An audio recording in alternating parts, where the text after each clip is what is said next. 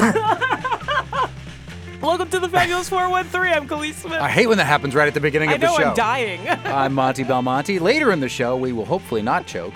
We will discover a group that is volunteering their time and expertise to help those falling through the cracks of our troubled medical system. We'll chat with director Ilana Steinhauer of Volunteers in Medicine, who'll soon be opening up a second location in Pittsfield. I wish that they could help me at the times when my body tries to go back to being a fish, like just then.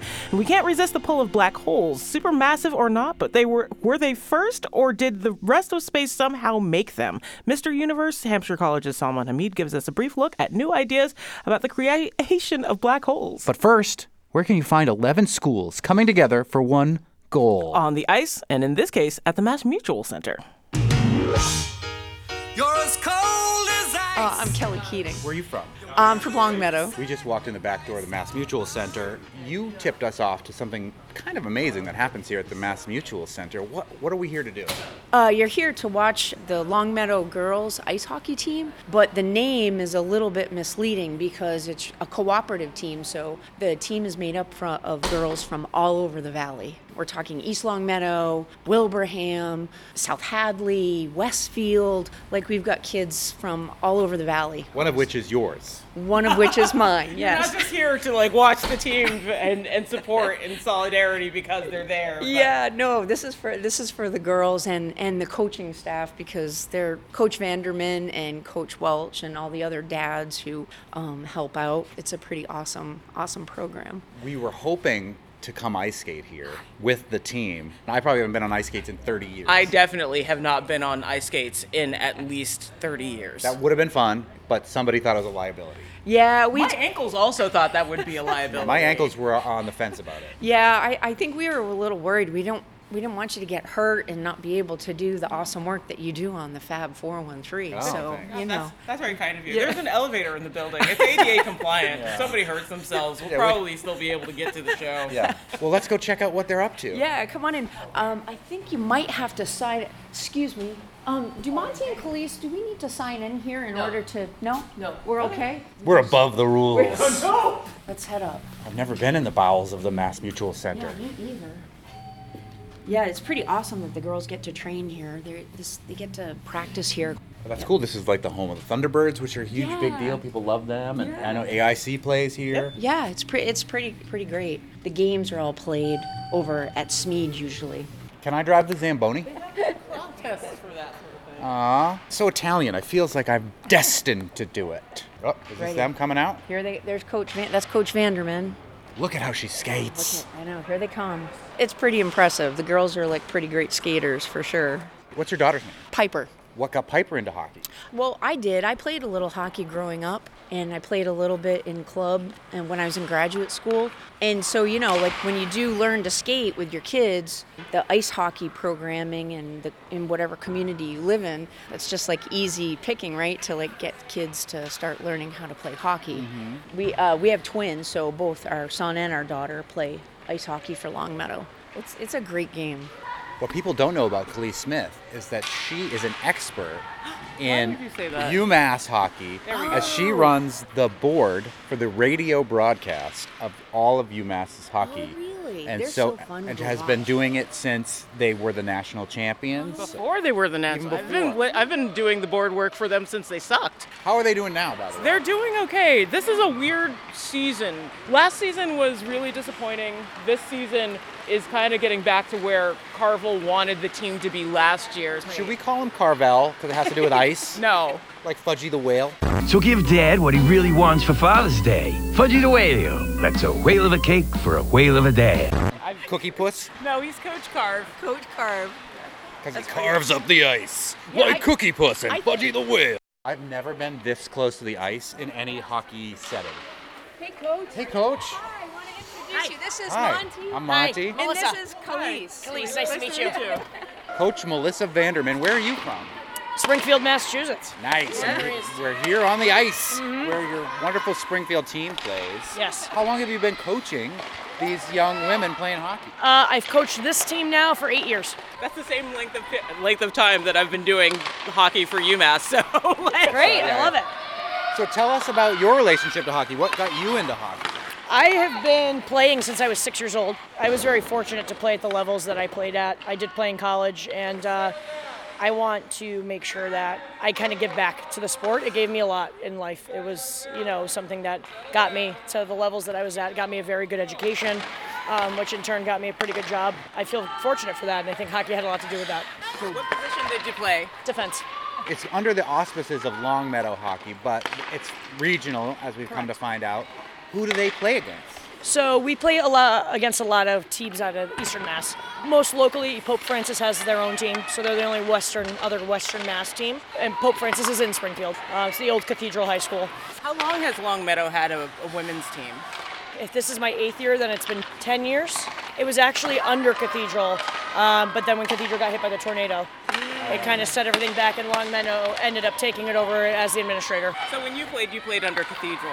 No, I No? did not play. This did not exist when I played. Oh. Uh, this did. This wasn't even a thought in anybody's brain when I played. I So played when you were at playing at six years old in Springfield, were you just playing on the local ice with friends? boys teams. Oh, I yeah. played with boys. Yeah. So I did that until high school. Um, I played at Central High School because back then Central had a team. I played there for two years, and then I ended up going to prep school for two years, and then I went to college from there. Is this usually the first experience these girls have had with hockey, or are they coming from other programs up into this? Oh no, these these girls have been playing same as me since they were younger. And are they usually having to do what you did, which is play on boys teams, or there, were there, is there more opportunity for all girls teams? more opportunity for girls teams, which is great, you know, because they get they get the opportunity to learn a different game and they get the opportunity to to play a high level with girls where they're going to be. You know, when I was younger, the girls teams weren't as high of a level. Are those club teams or are they through the schools? because uh, like Club eh, teams. Yeah, this, the only thing the school does is this one, pretty much. Oh. Honestly, this team is a lot, in a way, like a club because I have so many schools. How's the team doing this year? We're doing well. We're on the up. So uh, we um, we've won six in a row Wow, right now. all So we're eight and two, um, and we're just building on that. We're just we're just looking to build and keep going. Um, we have six games left, and I was gonna say, does this go go all the way into the summer like the Bruins do? And you're like, hockey still? Didn't the ice melt yet? Yeah, no. So the uh, well, the season ends February break week. So our last game is February 22nd, um, and then the playoffs will start. So it mimics more of the college schedule than like the professional schedule. Yes. How many girls have you seen go on from this program that's under the auspices of Longmeadow, but practices here at the MassMutual Center in Springfield to continue to play hockey like you did in college? You know, I do think that prep school is still somewhere that if you want to get, you know, quote unquote recruited in college to go, you know, that might be where you need to go. But we have gotten so much exposure, I think, in the past few years. But a lot of these kids will hope there's a club team and go to school where they want to build a career from. You know, I have I want to go to this school because of engineering, and if there's a club team, I'll play on it. But I, I want to be an engineer, and as, and I'd love to play hockey too. So I think that's great. You know, it's it's academics first, as we know. But I've had three girls go Division three, and I had a couple that could go Division one, but again chose chose what school they wanted to go to, and, and played club, and we're completely happy with that.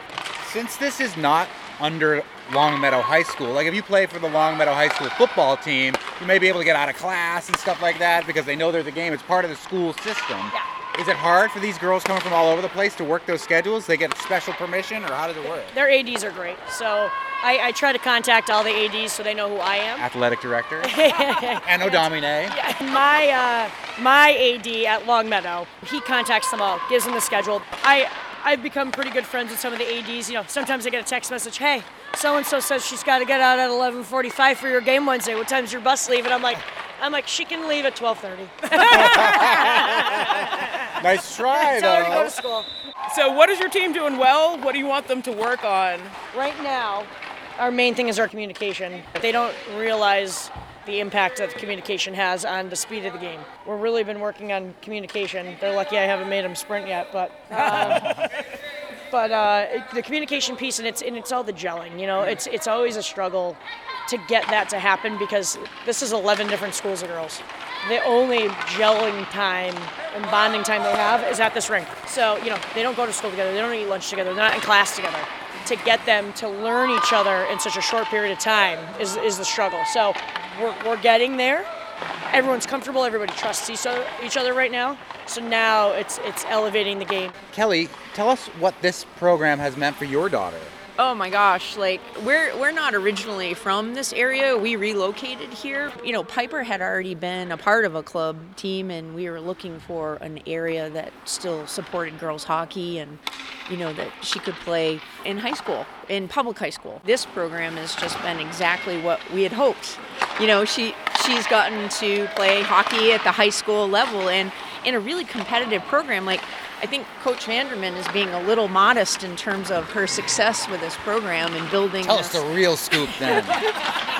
Well, all I can say is that, you know, like just recently, like our public cooperative team just beat Pope. Our girls are competing with like, you know, schools from the eastern side of the state and having great success and here even in the in the valley. So Does she get to play the teams that the folks that were on the clubs that she was on before? I don't know. Uh, maybe, maybe once we uh, once we get into the state tournament, right, Coach? You got it.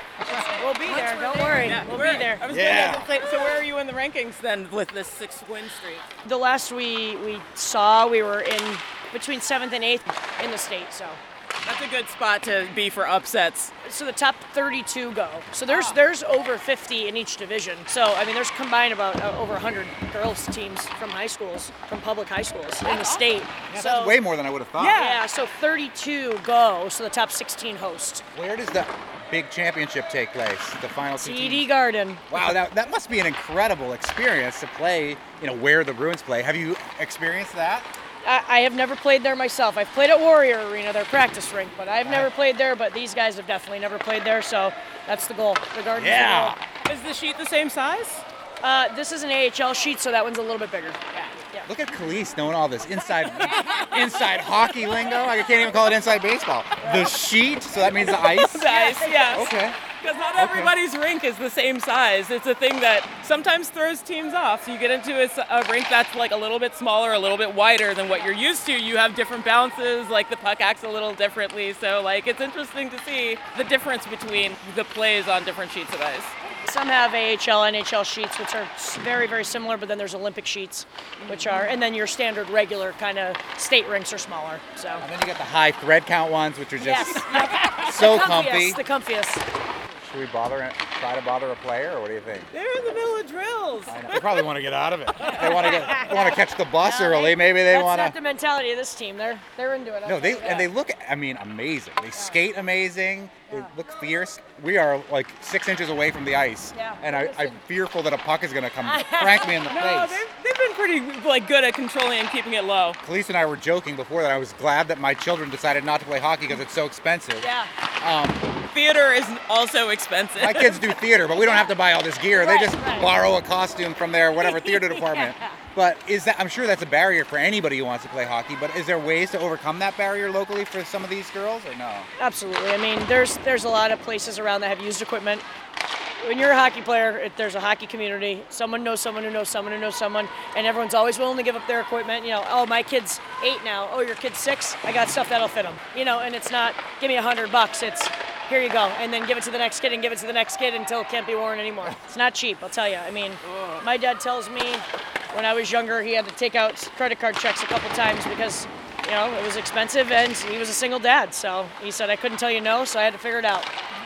This is more insider. You're running both drills on both goalies at the same time.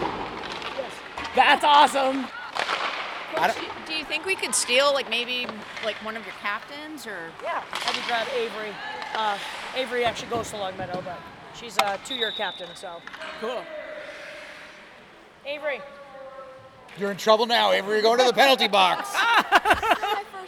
It's a radio show. so And I it wanna won't talk be to the you. last. I want to talk to you for a we, minute. we won't keep keep you too long. What's your name? Avery, Ireland, Where are you from? Longmeadow, Mass. How long have you been playing hockey? Since I was like four years old, Wow. How old are you now?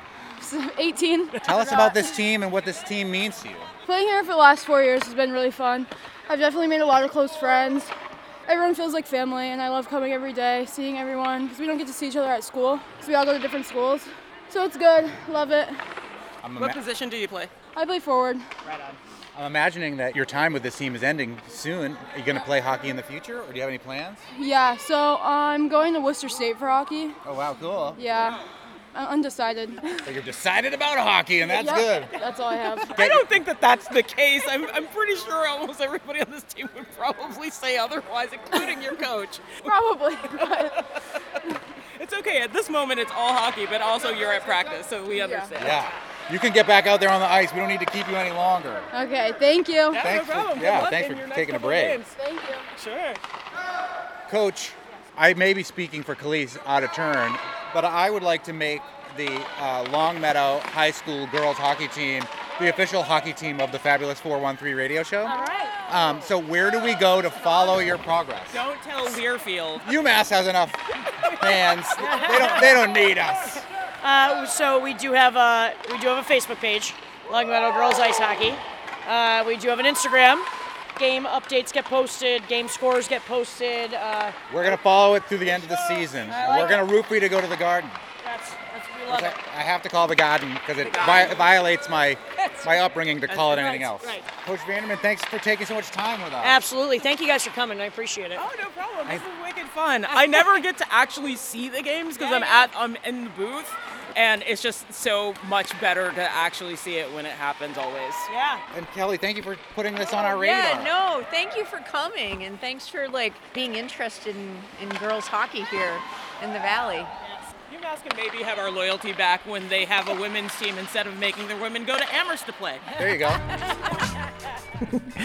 Shade thrown. Um, the Longmeadow High School girls te- ice hockey team is currently in the middle of fu- raising funds to offset some of those costs we mentioned, and there's a few days left there in that campaign. We'll post information about that in the show notes if you're interested in helping them out. And they have a game on Wednesday, so here's hoping their winning streak continues. Up next, helping the uninsured stay healthy in the Berkshires with Ilana Steinhauer of Volunteers in Medicine. You're listening to the Fabulous 413 on 88.5 NEPM.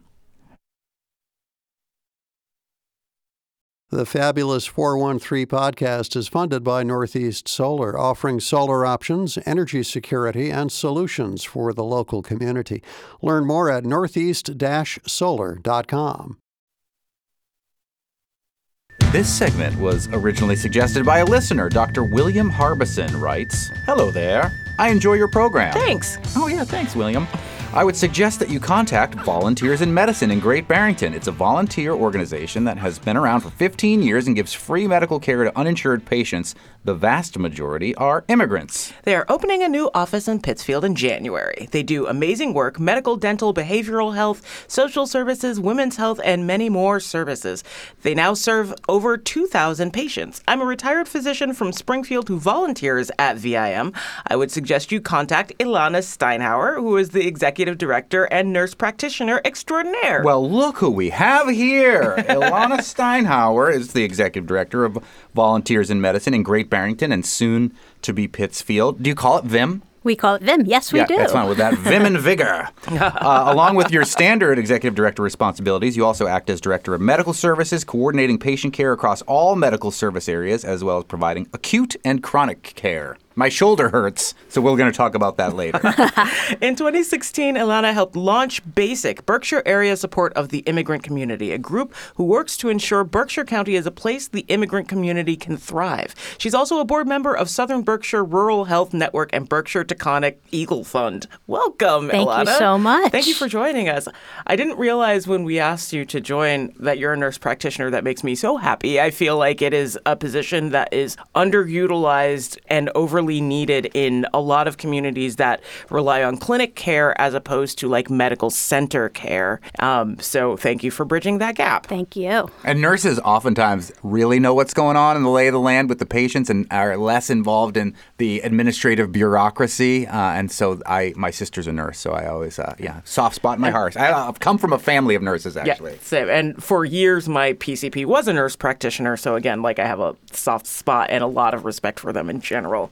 That okay, that's enough of us being like, oh, you're We a nurse love nurses." practitioner. We love nurses, too. Nurses are the best. and it, you are volunteers in medicine. It's not just a, a clever name, VIM, but you have 170 clinical and uh, non clinical volunteers. That is a lot of wrangling. A lot of people with high levels of training that I'm sure weren't cheap to access volunteering their time. Talk about who you're working with as far as your, your staff. Yeah, so thank you so much for that great introduction. I'm so excited to be here. So, we are a volunteer based organization with a small staff. So, with the expansion, about 20 staff members, and as you said, you know, close to 170 um, volunteers. And those volunteers are everyone from someone like Bill, who is a cardiologist in Springfield for his career. We have some GI docs from Springfield. We have emergency room providers. We have nurses. We have medical assistants, dentists. But then we also have people volunteering as interpreters. We have people who are at our front desk. We have people who drive patients. We have people who work to ensure that the patients have their needs. And we are an organization that understands because it is run by a nurse practitioner that in order to really, really allow somebody to live a healthy life, they need to be at the center of that care. And by mobilizing volunteers with a small group of staff, we have really transformed how we provide health care within our organization. And not only are we allowing our patients to achieve health, but we also create a space for volunteers where they can not only be a community together, where they can be mentoring, but where they also are able to take what they have and work within our community. Your care seems to skew a lot towards immigrants who definitely don't know how to navigate our very broken for lack of better and nuanced term system. But does your practice also serve the underinsured who a- has access to your care? So we specifically only uh, take care of people who are ineligible for health insurance at this time. Um, when we started, it was a little bit different, but over the years, as insurance has, you know, there's been more resources. We have universal health care in Massachusetts. We're really focusing on that population that slips through the cracks, which is the population that is ineligible for health insurance. I think what's really important to kind of understand is the system is broken, right? We know the healthcare system is broken. There are a lot of amazing people who work within the healthcare system, but it's not a system that works. And for people who are ineligible for health insurance, and primarily we are taking care of the immigrant population, navigating within that system is complicated. So we've started to flip the healthcare system around. And with that patient at the center, yes, we focus on the clinical, but we understand that 80% of what is going to make somebody healthy and, you know, how they define their own health is important as well, is the social determinants. So everything else that impacts their health from housing to education to income to legal. And so for us, when a patient comes in, their first appointment is not even with a clinical provider. Their first appointment is actually with our receptionists. And during that first visit, they not only get to understand who we are and what our responsibility is to them, but also, you know, what their responsibility is as a patient. And then they immediately go and they meet with a community health worker, someone from the community that we're serving, to find out what are your most pressing needs and how can we make sure we start to address those. That allows the patient to immediately gain a system of trust and starts to decrease that stress level that they've come in with. And then we go into that clinical, and that's where Bill comes in and our other providers, and there we have those wraparound services that we talked about. The patient is then actually managed by these two care teams together our community health worker team, our care management team, and our clinical team. And those care teams wrap around that patient to really help them achieve their goals for health it's amazing. I mean, that's Mm-hmm. the kind of healthcare that you would dream about that everybody would have access to. And the bill that you referenced is Dr. William Harbison, who, uh, wrote and suggested that we get in touch with you, Ilana Steinhauer, who is the executive director of Volunteers in Medicine. And that's a phenomenal load to bear with people that don't have access to traditional healthcare, health insurance, or whatever. And the, uh, the numbers of people that you're working with is incredible. I have some of your impact data 1,729 patients that you're working with uh, 464 new patients in 2023. That's more than a new patient a day. Over uh, close to 8,000 patient visits last year. Uh, 360 kids in the database. Uh, a lot of it is volunteers, as we mentioned. But how is this getting paid for with the amount, the volume that you're providing for people in the Berkshires, in Great Barrington now, but also soon to be in Pittsfield? Yeah, so from the beginning, this has always been a community led effort. This is grassroots at its finest. You know, it started small in 2004 and has grown sustainably since. Because of our model, because we use volunteers to provide many of the services, we are able to keep that cost per patient down. So our budget this year was about $1.6 million. So if you think about that, if we had 1,700 active patients, that's less than $1,000 per patient to provide all of those services. That's less than a premium payment, that's less than one ER visit. And so as we grow, as we expand into Pittsfield, yes, our costs are going to go up, but they won't go up exponentially because we are mobilizing volunteers to help provide those services. Should you be? Is this a good way to do it? I mean, it seems to be working for you, but it seems like I'm sure that Dr. Bill, who suggested you, gets paid for some of the work that he does. Is this a labor of love, or is this people like knowing that we're so broken that they feel they must volunteer as opposed to fixing the problem so they don't have to volunteer? Yeah, so the original concept of volunteers in medicine came out of Hilton Head, and it was a similar community as the Berkshires where there were many retired volunteers. Ah. The majority of the people who are volunteering are retired, so they are people who've had their whole career in whatever you know whatever discipline that they're coming from, and they are now um, spending part of their retirement volunteering.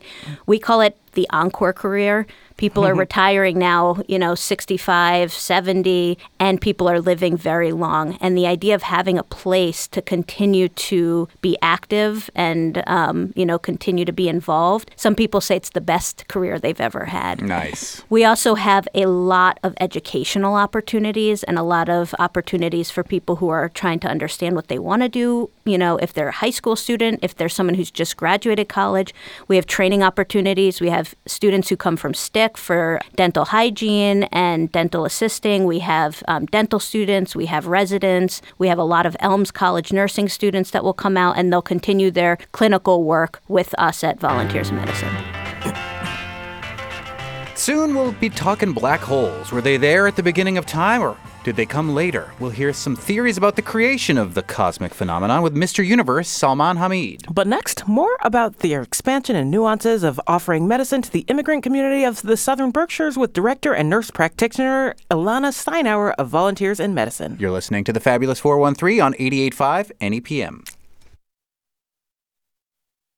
We work really hard to ensure that we start to break down silos that exist within our community. Because if you have everybody working independently, it's not going to be good for the patients as well. So we are constantly working on building relationships and um, making sure that we are a place that can continue to invest in the future of healthcare for those who are eligible for insurance as well as ineligible. We're speaking with Ilana Steinhauer, who is the executive director of Volunteers in Medicine in Great Barrington and soon to be, very soon, in uh, Pittsfield. The volunteers that come to you, do you receive more through networking or through people discovering what you what you do, having moved into the area, needing something to do and feeling like they have more to give? Do people discover you or you discover them? I think it's a mix. I think, you know, a show like this, hopefully there's people listening who are like, oh, I'd like to volunteer. Um, so contact us. We are always looking for volunteers. How do you handle pharmaceutical through VIM? Massachusetts is extremely lucky because we have pharmacies that have funding through programs that exist at the hospitals, at some of the community health centers, that allow pharmaceuticals to be extremely inexpensive if they're um, within the formulary, which most medications are. And then we also have a relationship with Big Y, and our patients have a discount there. Very cool. That is cool. What spurred your move or branching out into Pittsfield? Yeah, I think you can see, you know, by the numbers that we are seeing a lot of new patients every year. For the past five years, our numbers have increased dramatically. We've had um, over a 15% increase yearly.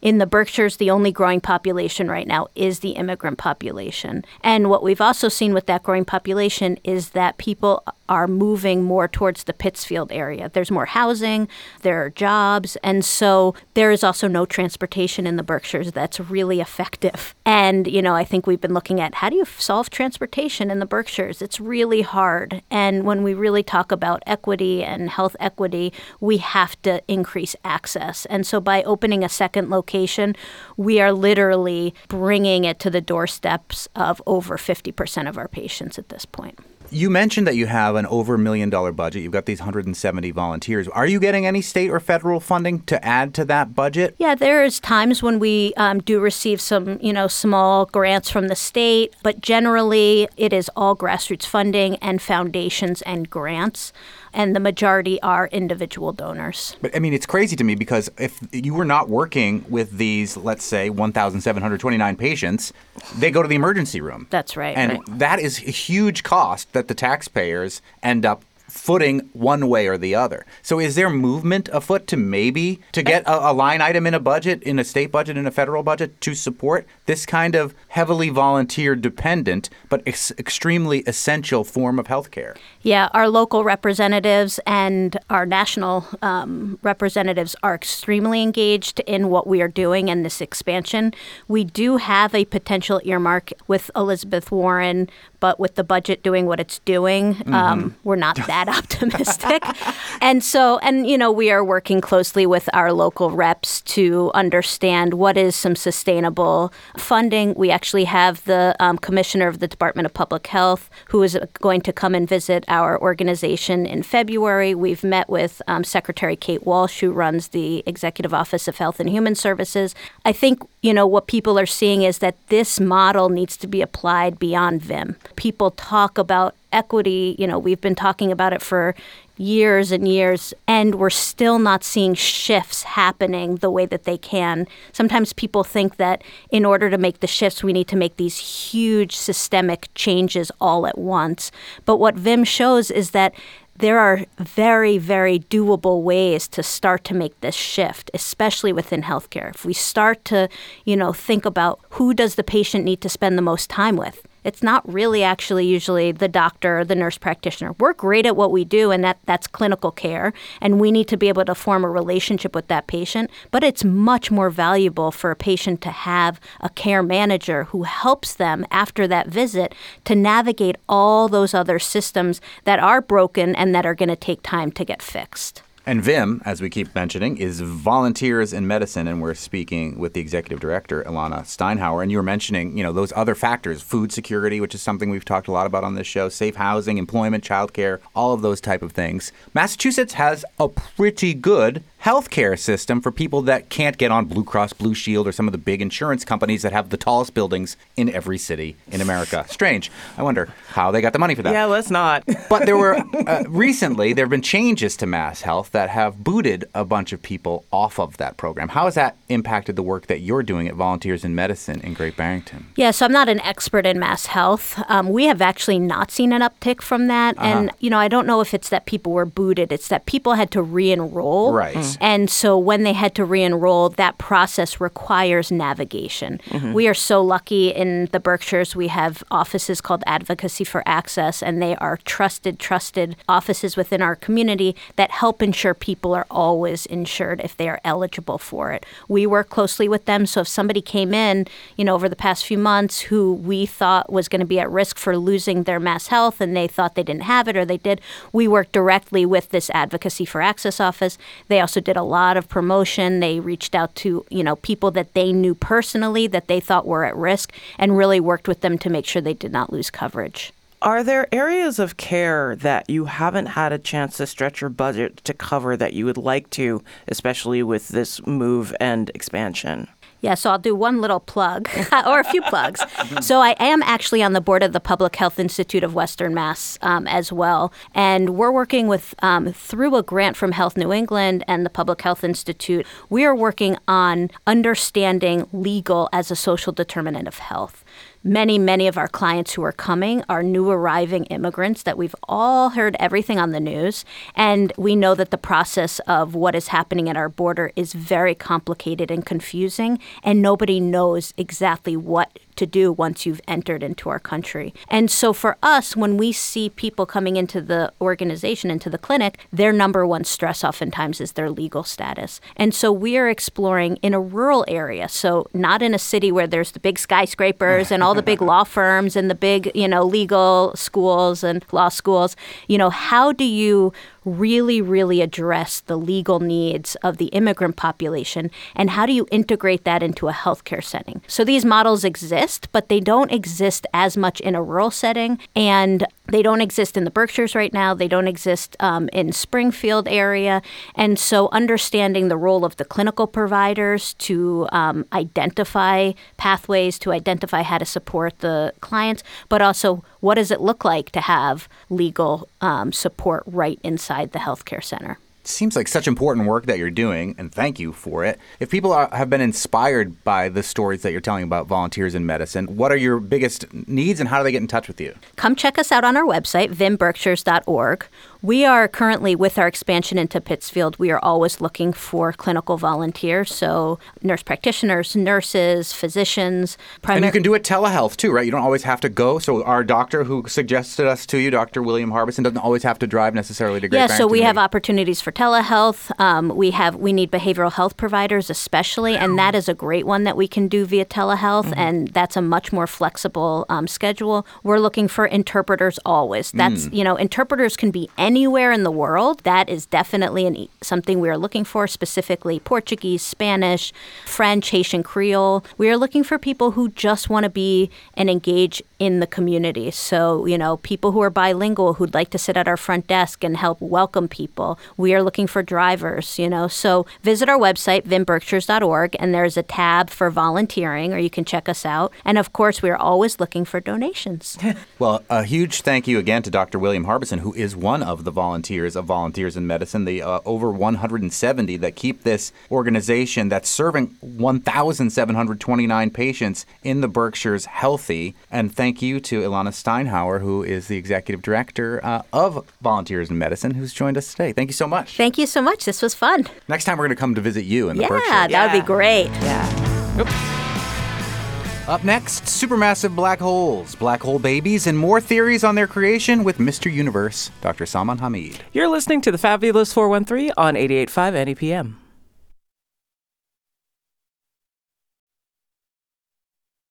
to boldly go where no man has gone before. Back at the Amherst kitchen table of Hampshire College astronomer Dr. Salman Hameed, Mr. Universe, for some kitchen table astronomy. And speaking of the kitchen, we've got a chicken egg situation when it comes to the formation of our galaxies and the supermassive black holes within most of them. Right, so we have Monte talked a lot about the supermassive black holes that exist at the centers of pretty much all galaxies, mm-hmm. including like ours. The nougaty center of the Milky Way candy bar. That's right, and uh, and in fact, uh, we had recently talked about a supermassive black hole image of the event horizon from UMass mm-hmm. telescope as well uh, of a galaxy M87. But the big question is, how did these black holes supermassive black holes. So, how did they get formed? These can be in the range of a few million times the mass of our sun to tens of billion times the mass of our sun. And they are at the center of most galaxies. And the question is did the galaxies form first and then the black holes right in the center because the galaxies had denser regions in the center? Or there were these supermassive black holes as seeds around which galaxies formed and hence the chicken and egg issue. But unlike which the, we still haven't solved officially yet. So how are we going to solve this black hole chicken and egg issue? I think if you put a chicken or an egg billions of light years from here, I think astronomers will figure out a way on how to test it. what came first? And that's exactly what they did here. So the issue is that normally black holes that we know of, the formation mechanism is that you have these big stars stars that are much bigger than our sun, five, ten times bigger than our sun, when they die, they turn into a black hole. Mm-hmm. And so you can even have a much bigger stars, but you can form black holes about five to a hundred times the mass of our sun. As you can calculate, that's still a long way to go to make these supermassive black hole that could be millions or billions of times the mass of our sun. And so that is has been the puzzle and now it may have been potentially resolved. So is it a chicken? Or is it an egg? it's a supermassive black hole.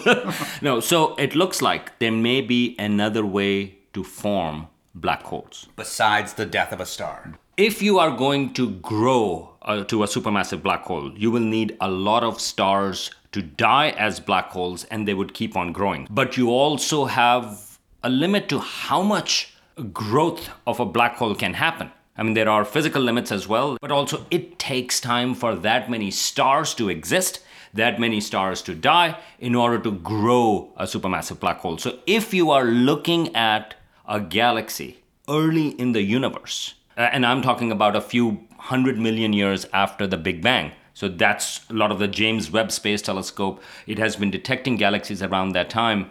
So you would expect at that time galaxies with supermassive black holes, supermassive black holes to be relatively smaller in size because you wouldn't have had enough time to form many stars for them to die. Mm-hmm.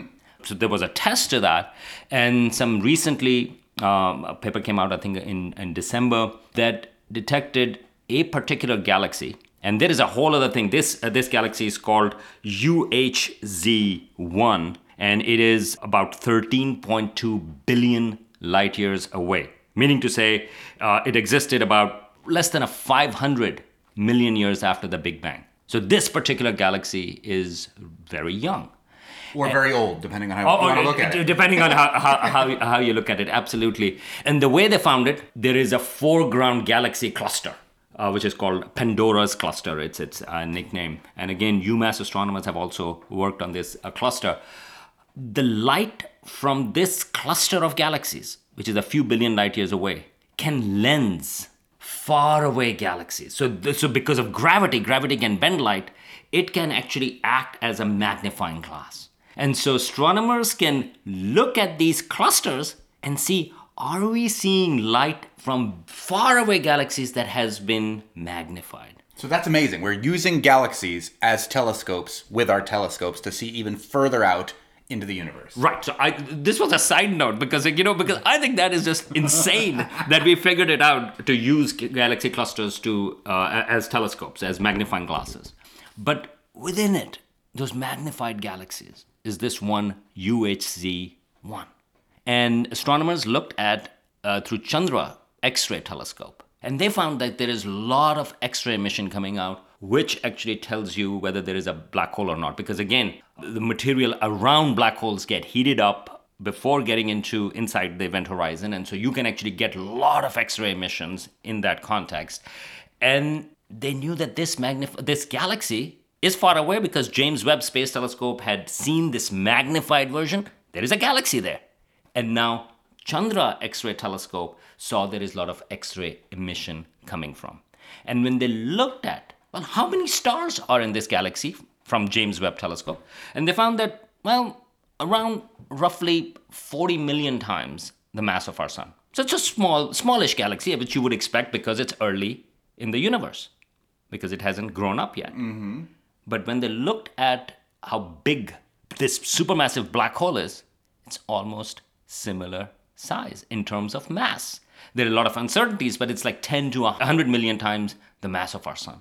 And that does not happen because all the supermassive black holes that exist, including in our galaxy and in M87, those are much smaller compared to the number of stars in the galaxy.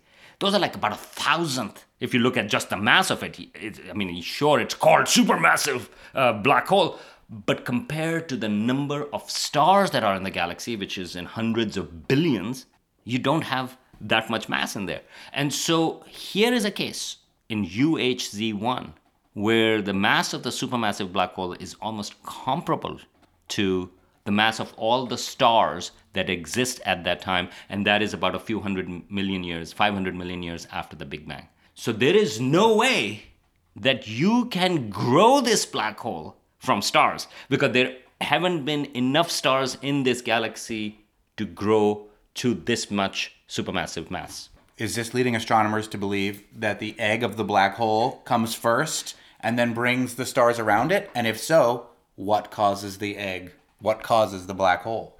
Right. So, interestingly, in 2017, uh, there was another paper which theoretically predicted the formation of these kind of black holes directly from the collapse of the gas that is forming the galaxy. And So, so, everything's tumultuous after the Big Bang. Things are trying to figure themselves out, and a collapse of this gas forms potentially these early supermassive black holes. Right. So you have galaxies form like that too, like collapses of these things. And it turns out that you can also have these supermassive black holes form directly from the collapse of gas at the centers of galaxies. So you do not need, so in some sense, you are creating a large seed around which the galaxy is being formed rather than a small seed of a black hole the size of a star. Mm-hmm. Here, because of gas, you start off with a black hole or the black hole seed, which is like, you know, a few million times the mass of our sun. And that was predicted from theoretical models. And in fact, they called it outsized black hole. And this galaxy, this type of UHZ1, they now have given it a name OBG. Old dirty bastard? From Wu Tang Clan? No, OBG. Oh, okay. uh, original, I guess, B gangster. But anyway, uh, uh, it is um, overmassive black hole galaxy. And what that means is, as it says, astronomers are pretty good at, hey, let's call it the way you see it. Called the Large Millimeter Telescope. and so, um, what that means is that you have a galaxy which has a much more massive black hole than you would expect.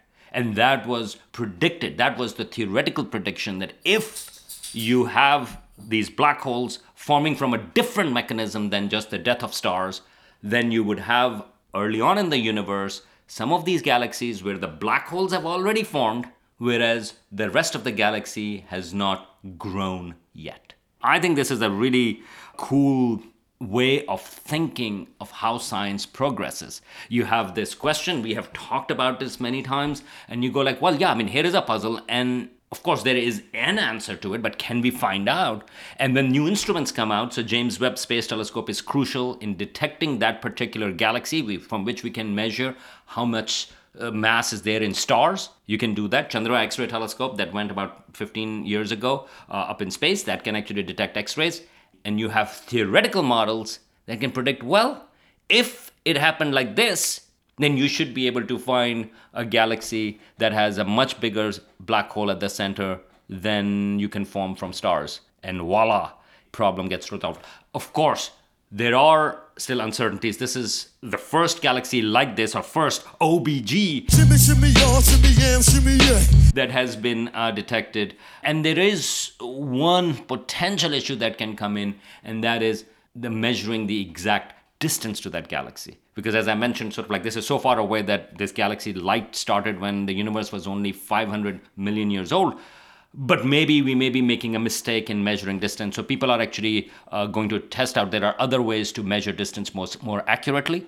But rest of it, here is a way to form these crazy objects in the universe, black holes, not from the death of stars, but from direct collapse of gas into a black hole. Science is amazing because A, we're using a telescope to use a galaxy to look at a farther away galaxy to learn about a thing that is mind blowing black holes that were only theoretical a hundred years ago when Einstein was like, I think black holes could exist, but they probably don't. But comes up with that theory, technology advances, is able to actually, using UMass telescopes even, to take an image of what surrounds a black hole to prove Einstein's theory a 100 years later.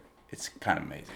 And 100 years ago, we didn't even know galaxies exist because there was a big debate whether is it just the Milky Way, the whole universe, or these fuzzy little patches that we see are those what they call at that time island universes like ours own but farther away. And so that debate happened in the 1920s. And so to come from there, and now we are talking about these galaxies like 13 billion light years away. I mean, it's absolutely phenomenal. And these questions being resolved by little people on a tiny little planet are going around Milky Way galaxy with a few hundred billion stars and our sun just being one of them in the outskirts of the galaxy. And we figured it out. I think, you know, kudos to us. We do a lot of terrible things. We keep on doing it. But, you know, sometimes, you know, credit where credit is due. I think we are doing pretty good. So we think it's the egg, though, right? The egg, the egg came first after all this. Uh, y- yes, the uh, yes. Actually, that is true. The egg came first. With chickens too, or no? No, uh, ch- chickens grew up later. Although we talk to Mr. Universe every week, both Ilana Steinhauer from Volunteers in Medicine and the Longmeadow High School girls hockey team today were suggested by listeners. Because we're also listening to you. Don't make it creepy. But for real, we love listener suggestions. Keep them coming. We may not get to them all, but we do love reading about the things that you love in the area and then sometimes getting to find out about it ourselves. In fact, we had a listener, Daniel Idle, email us mid show that his daughter plays on UMass women's team. Kaliis's worked with UMass hockey for eight years, and she nor I had any idea that UMass has a women's hockey team. Which led us down a little bit of a rabbit hole because the team isn't through the athletics department, although they are a part of the American Collegiate Hockey Association. So they've had to make their own way. They are student run. And to that end, they too are raising money to fund their season because they need tickets to go places. We'll figure out more about this in the future, but at the moment, they have six more games you can check out at the Mullins Center, including this very weekend. Fun times for sure. I'm Kaliis Smith. And I'm Monte Belmonte. We'll see you tomorrow on the Fabulous 413.